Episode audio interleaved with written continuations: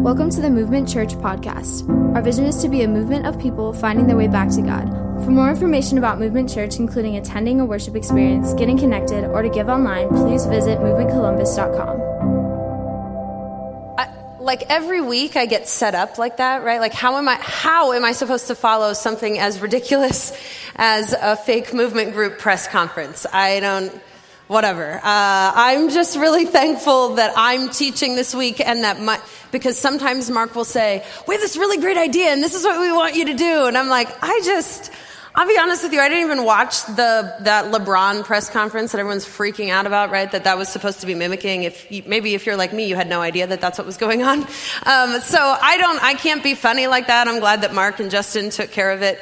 Um, but movement groups really are starting. That really is a real thing. That's not a joke. And um, I'm excited that that's happening this week. And in fact, part of what we're going to talk about today, a large part of what we're going to talk about today, is why should these groups matter? Um, so, my name's Sarah. Like Mark said, um, I've had the, the opportunity to be part of movement um, for the last several years, and I have the chance to direct our movement groups, which sounds way fancier than it is. But movement groups are something that I believe are really important and really valuable. And um, today we're going to take a look at why. Why should it matter? Uh, not just because every good church has small groups, um, but because we really believe, based on what we see in Scripture, that uh, they're an important thing to have. So, as I was thinking about this over the week, um, I was thinking about some of the things that I have experienced, um, some of the things that I've gone through individually. And so, I've lived in Columbus now for almost five years.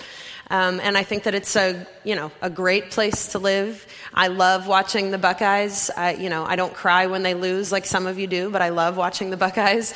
Um, but before I moved to Columbus, um, I had a job working in Indiana. I worked for a nonprofit organization that runs um, some programs for high school kids. So uh, there's some summer programs that they run, and we have kids from all over the country that are involved in these programs. Some of them just for a week, some of them for the whole summer. And so my job was not only to be involved in these summer programs, but I did follow up with these kids all throughout the course of the year. So I worked with my best friend Stacy, and um, we kind of developed this job and then tricked this organization into hiring us. Um, and we thought that we were so like sneaky in doing that. Like, oh, we came up with this dream job and now these people are going to hire us. So the, the gist of the whole thing was we traveled three weeks out of every month to visit churches and high school kids and their youth pastors and their senior pastors all over the country.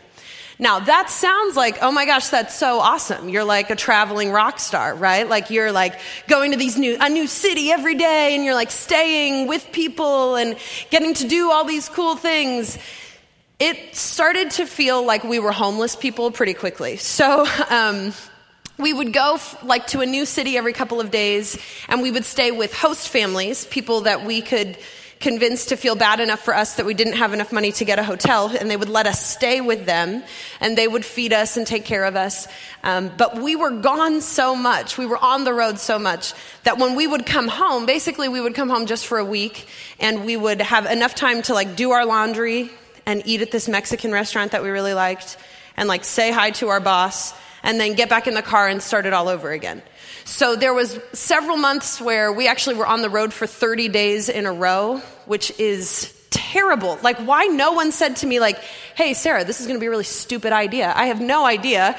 Um, like, we thought we were tricking them. I think they were actually tricking us. So, like, we traveled from Indiana all the way down to Florida and then stopped at churches all the way up to Connecticut and then stopped and did a retreat in Pennsylvania, so, which we had forgotten our sleeping bags for because we're idiots. And so, and then we went back to Indiana.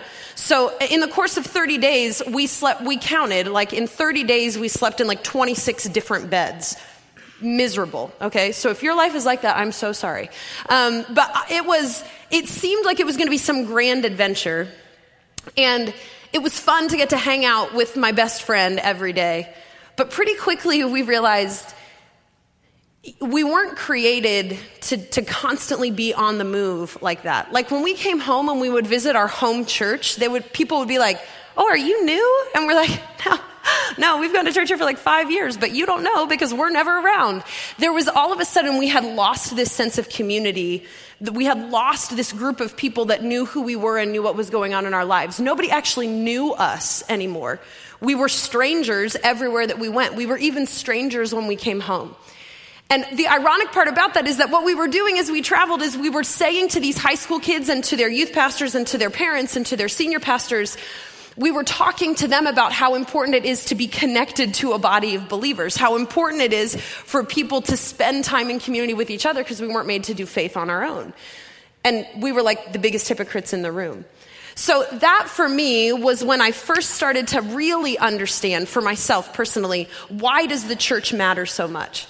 And uh, some of you know me, you know my story. You know that like I'm womb to tomb church person, okay? Like, I was born on a Friday, and that Sunday, two days later, my mom had me in church in some cute little dress, which I actually think the doctor tells you you're not supposed to do that anymore, like take babies to church that soon, but she didn't care. So, like, I've been in church since I was two days old. It has always been a part of my life, it's always been a part of what I've done. And if you have maybe walked a journey like that, maybe you have hit a spot, maybe you're in that spot right now, where you look at the church and you go, I don't understand why this should be so valuable to me. Like it just feels like one more thing that I have to do. Uh, particularly if you're watching a game that goes until like midnight on a Saturday night, why should I have to get up and go to church on a Sunday morning? It just feels like a hassle, like one more thing, like like I've got plenty of other friends and other places, and I've got plenty of other things to do. Can I just sleep in on Sunday? Why should I be connected to a church at all? And, and I have walked through that. I have felt those things. I've experienced some of those thoughts because when it's so easily accessible, it's easy to go, nah, I don't think I need that.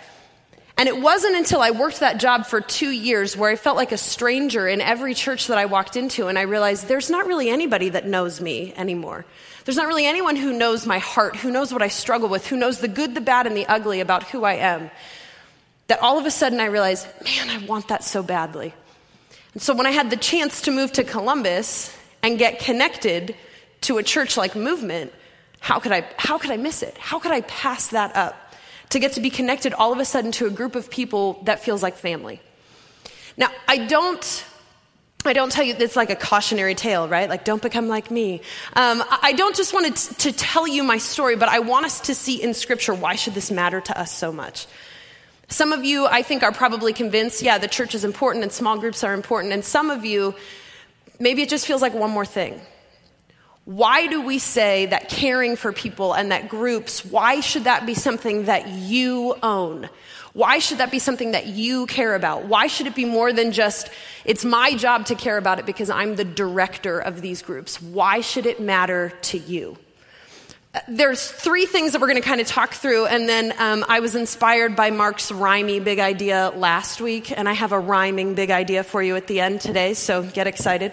Um, but I, first, I want us to work our way through this passage of Scripture so that you can see this isn't just something cute that we've made up, but I believe based on God's word that the church should matter to us and that community should really matter to us.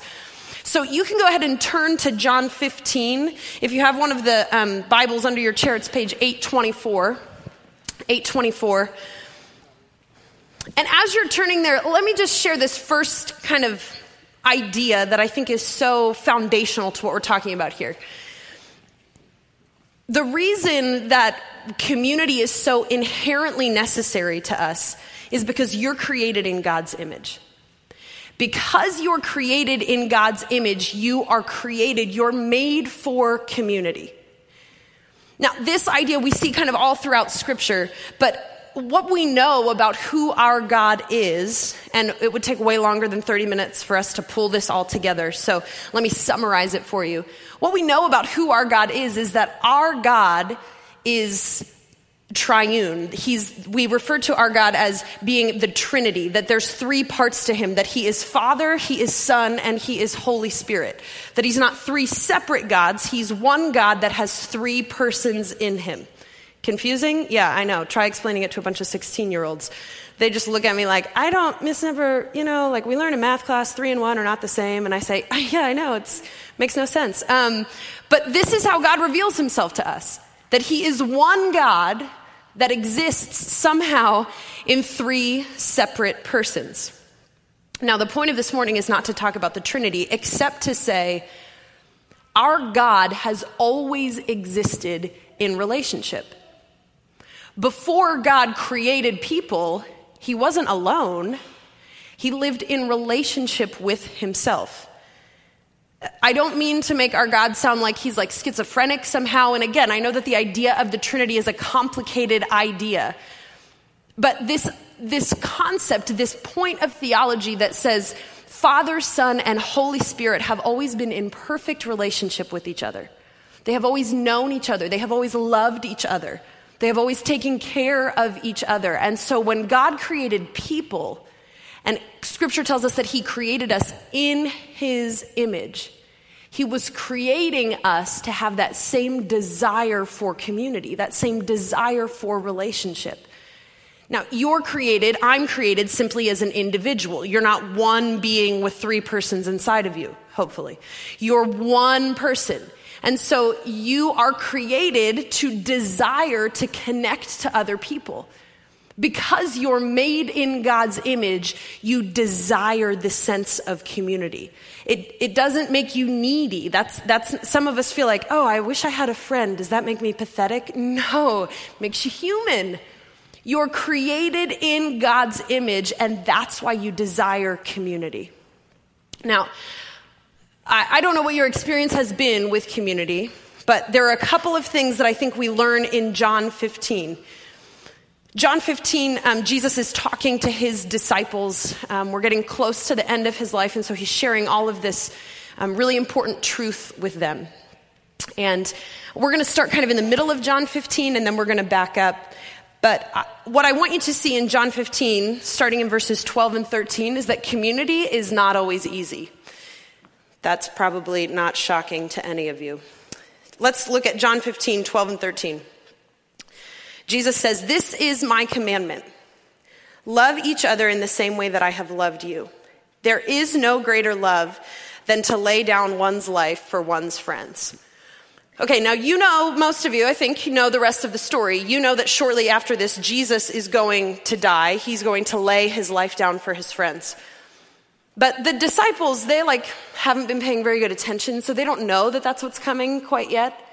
So think about what it was like to be one of Jesus' followers and to listen to Jesus say this. Jesus says, This is what it means to love each other. There's no greater love than to lay down your life for each other. The disciples are like, I don't, uh, I mean, I like you guys. I'm not like looking to die for any of you, right? I, I thought I understood what it meant to love people, but you're telling me that to really love you means that I need to be willing to die for you. Now that sounds really cute, and we are willing to say things like that, like, oh yeah, man, totally, I would like go to the grave for you.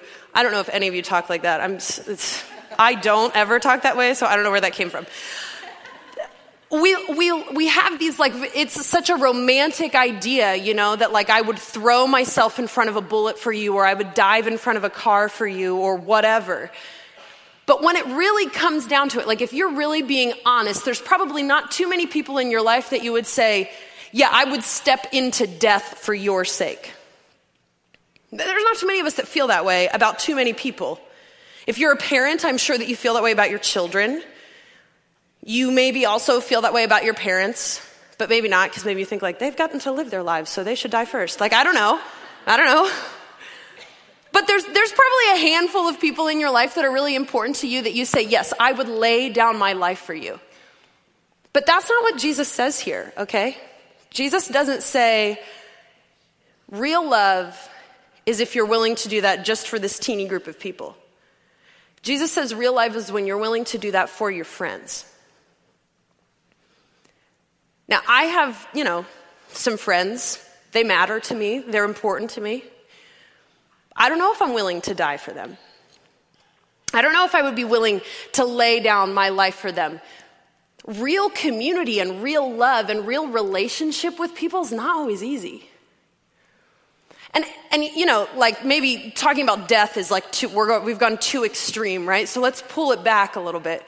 Sometimes what it means to be in community is to be willing to say and do the hard things in each other's lives. Like to be able to speak truth to people even when they don't want to hear it. And we've probably all been in those situations where you knew I should probably say this to my friend. I should probably tell them that I see that they're like headed down a dangerous path or that they're making a bad decision or that holy cow, they should stop dating this person. But I'm just, it's too awkward. I just, I really don't want to. Or maybe you've been on the other side where someone has to say those hard things to you. When I started thinking about this, I thought about um, when I was in high school, a friend of mine, um, I had been totally like lying to her face about this situation. What a crappy thing to do, right? Like, I was telling her that one thing was going on when it was actually exactly the opposite. And somehow she found out probably because we were in high school and everybody gossips all the time, right? Which is another sermon for another day. So she found out that I had been lying to her, but I didn't know that she knew. So she was like, hey, let's get together for coffee this weekend. And I was like, yeah, okay. Um, so we meet at this, I, like, I can, I, it's so, it's like crystal clear in my mind. I remember walking up to this Starbucks in my hometown and seeing her sitting there and I get my cup of coffee and I sit down next to her and she like wastes no time and she says, I know that you've been lying to my face. And I was like, oh, I think I gotta go. You know, like, I don't, I wish I wasn't here right now. And it was a very awkward conversation. And, you know, maybe part of it came from the fact, like, part of the reason that she wanted to have this conversation is because she just, she needed to know why I was saying that. But when I think about if the roles were reversed, if I had found out that Amanda was lying to me, would I have been upfront with her about it? Or would I have just like talked to the rest of my friends about it? Like, can you believe Amanda? What a jerk she was to me. Can you believe she was lying to my face? I would have probably just dealt with it in a pretty passive aggressive way and distanced myself from her and eventually let the friendship die. But Amanda did what was godly. Amanda sat me down and said, I know you haven't been telling the truth. Why? This makes me think of a verse in Proverbs, and you don't have to turn there, but it's Proverbs 27 5. Nope, Proverbs 27 6. It says, Faithful are the wounds of a friend, profuse are the kisses of an enemy. Even though that conversation with Amanda was like super awkward, and our friendship wasn't great for the next amount of time. I mean, to be honest, she didn't trust me. Fair enough. I was lying to her. But Amanda is someone now, more than 10 years later, that's still, still one of my friends. When I go home to see my parents, she's still somebody that I call. Amanda did what was right and did what was godly and said the hard things to me. And as a result of that, I learned some really important things about myself, some really important things about friendship, some really important things about how to care about people. Community is not always easy. Sometimes when you get close to people, it's not fun. Like everyone looks like really, well, maybe not everyone, but lots of people look really nice from far away, right? They, see, they seem exciting and rosy and everything's great. And then all of a sudden you start spending like every day together and you're like, oh my gosh, you're so annoying. How did that happen, right? This happened with my college roommate my freshman year. We like knew each other kind of marginally. And I thought, she's so great. This is so wonderful. And then we started living together and I was like, oh my gosh, she wakes up at six o'clock every morning and wants to talk about the weather. What is happening? Like, please, I need a new roommate. People seem wonderful from a distance and then we get close and all of a sudden their imperfections start to show. And for some of us, maybe for many of us, our gut says, well, then I just need to back up. I need to protect myself. I need to get away from these obnoxious people. I need, I need to give myself some distance. But what Jesus says is, no, push in. Because real love, real friendship, means that you push into those dark places and you push into those ugly places, and that you're willing to say, I will lay down my life for you. I will do what is hard. I will say what is hard. Because even though we don't always see eye to eye, and even though we don't always get along, and sometimes when you wake up at six o'clock in the morning and want to talk about the weather, I want to punch you in the nose. I understand that I was created to be in relationship with you because I learned some things about God in you that I, that I can't see in myself. One of the things that was true about my freshman roommate, Erin, is that she saw beauty and wonder in everything.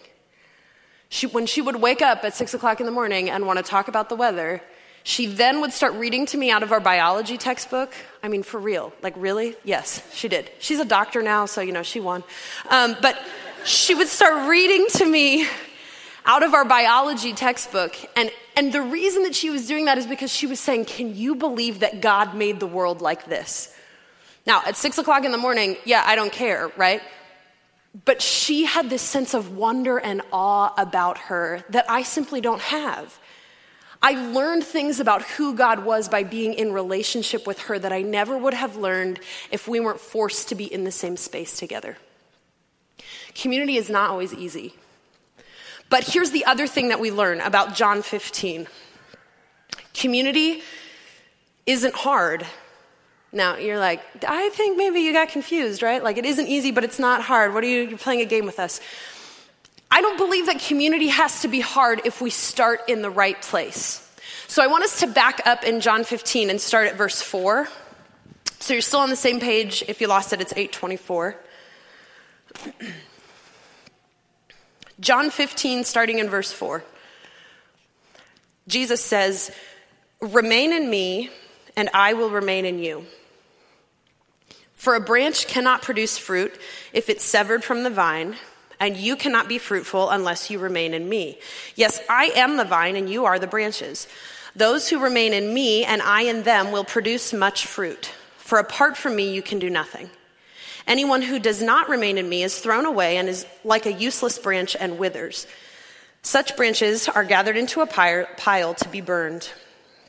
But if you remain in me and my words remain in you, you may ask for anything you want and it will be granted. When you produce much fruit, you are my true disciples. This brings great glory to my Father.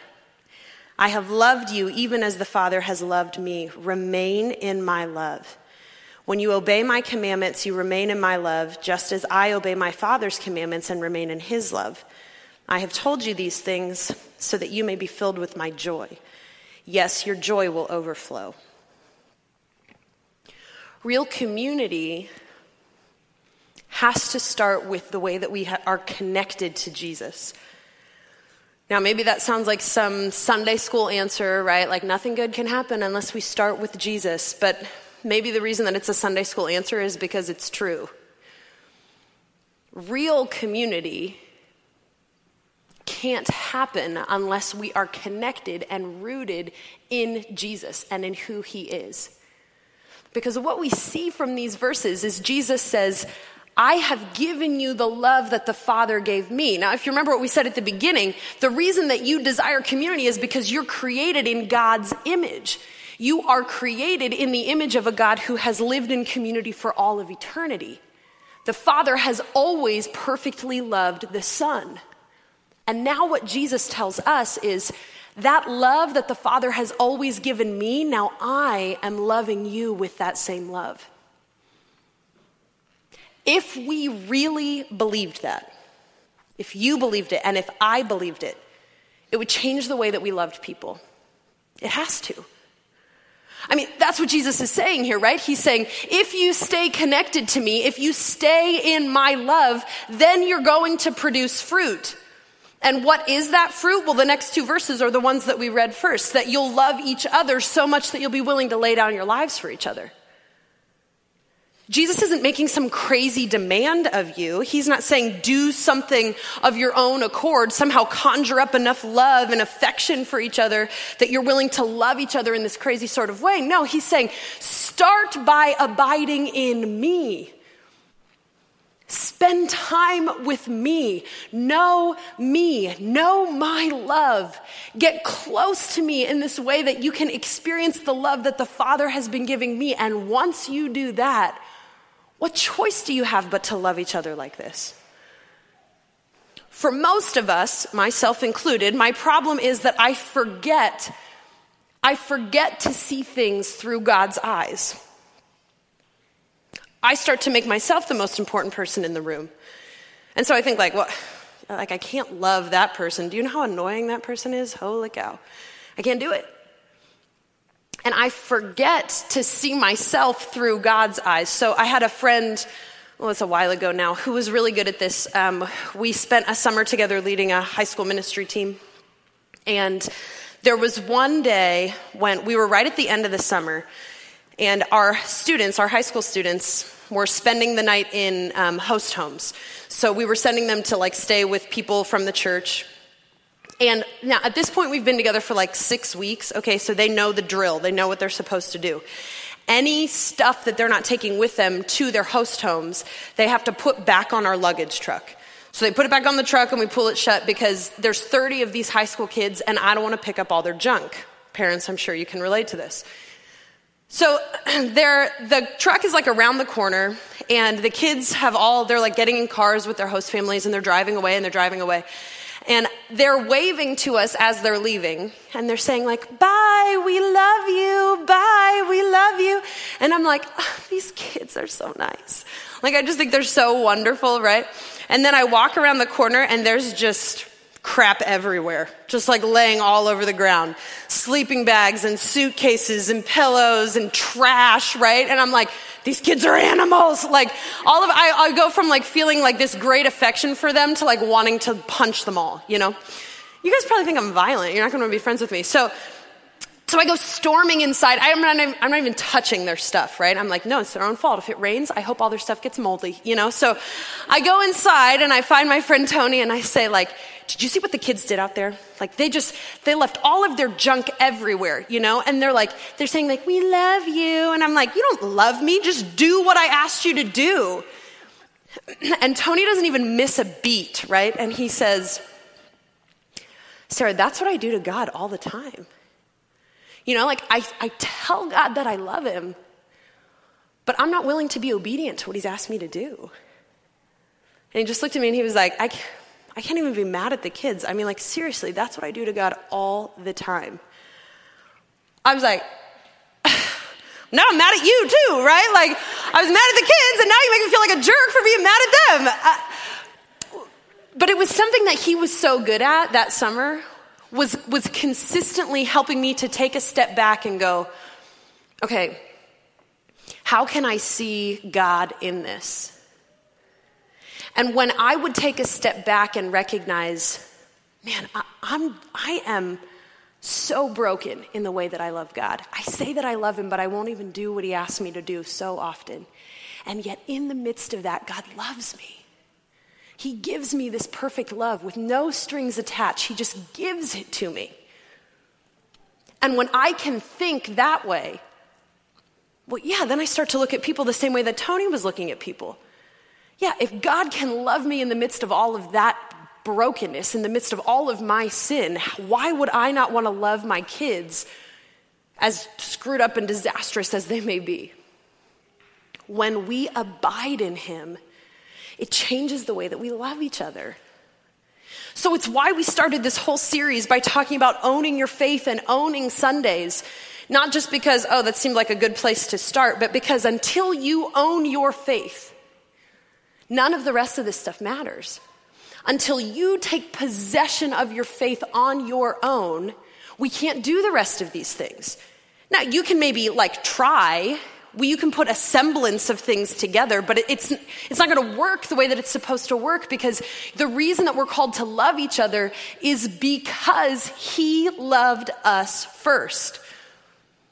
If that sounds really good, it's because it's from the Bible. I didn't make that one up. So let's read that one too. That's 1 John chapter 4. It's page 943.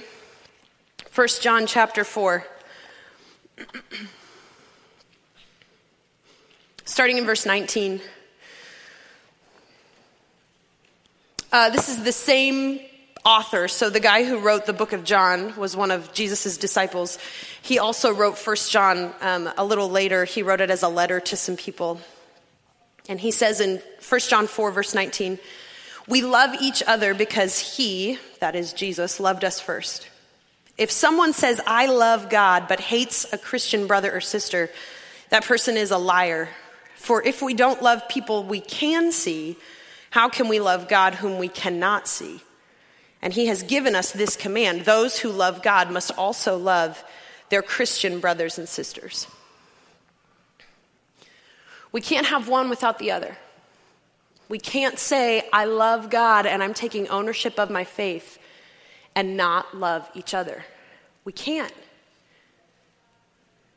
We can't say that we love someone that we cannot see and then not love the people that are in front of us. Now, it's not always easy, but it doesn't have to be hard.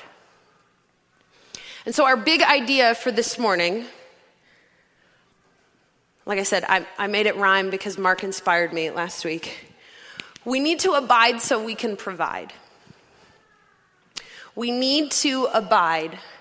We need to abide in who Jesus is and abide in his love so that we can provide that sort of love, that sort of family, that sort of affection for other people. You are not pursuing Jesus just so that you can be awesome. You are not doing this new through 30 and, and reading your way through the New Testament this month and, and spending time coming here on Sundays and gathering together as a body. You're not just doing that for your own sake. You're doing that because we need you. Because I need you. I need to be in a community of people who know Jesus and love Jesus and are following Jesus. Because I wasn't created to do this on my own. I can't do it. I have tried and I can't do it. I need you to abide in Jesus so that you can help to provide for me, particularly on the days when I feel like I'm losing it altogether. And some of you have been walking with Jesus long enough to know what I'm talking about that there are some seasons in your life that are great, and there are other seasons in your life that are very dark. And in the midst of that darkness, that is why we have each other. So that on those days when I wake up and I say, I don't even know if I can believe that these things are true, I am surrounded by people like you who say, I know that it's hard for you to see the light right now, Sarah, but trust me, it is still there.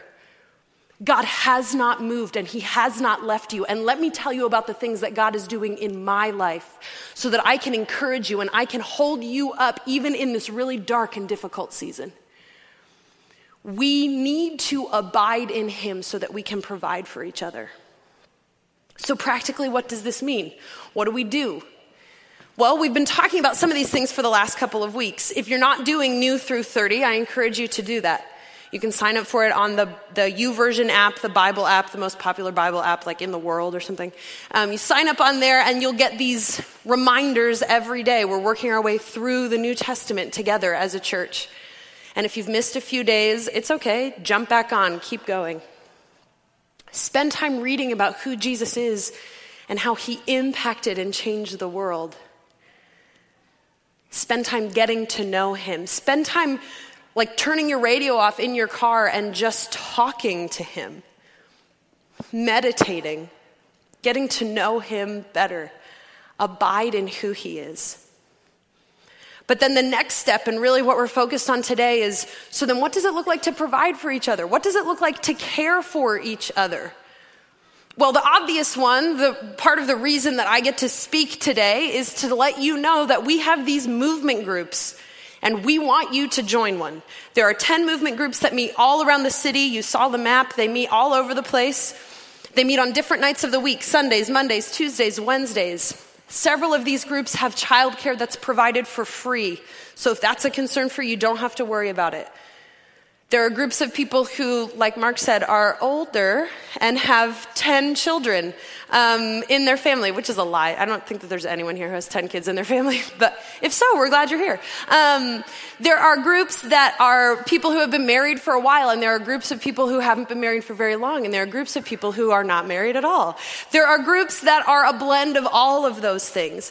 We want you to get connected to a group, not just because it's what good churches do but because these are the spaces where we really get to know each other as a family.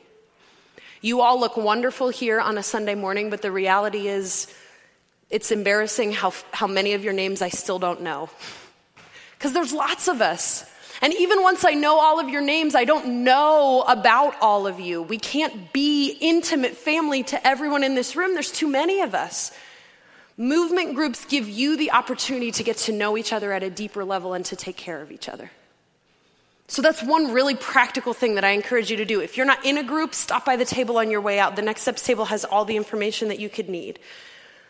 But some of it is just really practical too, right? Like, like what is it that you wish that you had when it comes to community?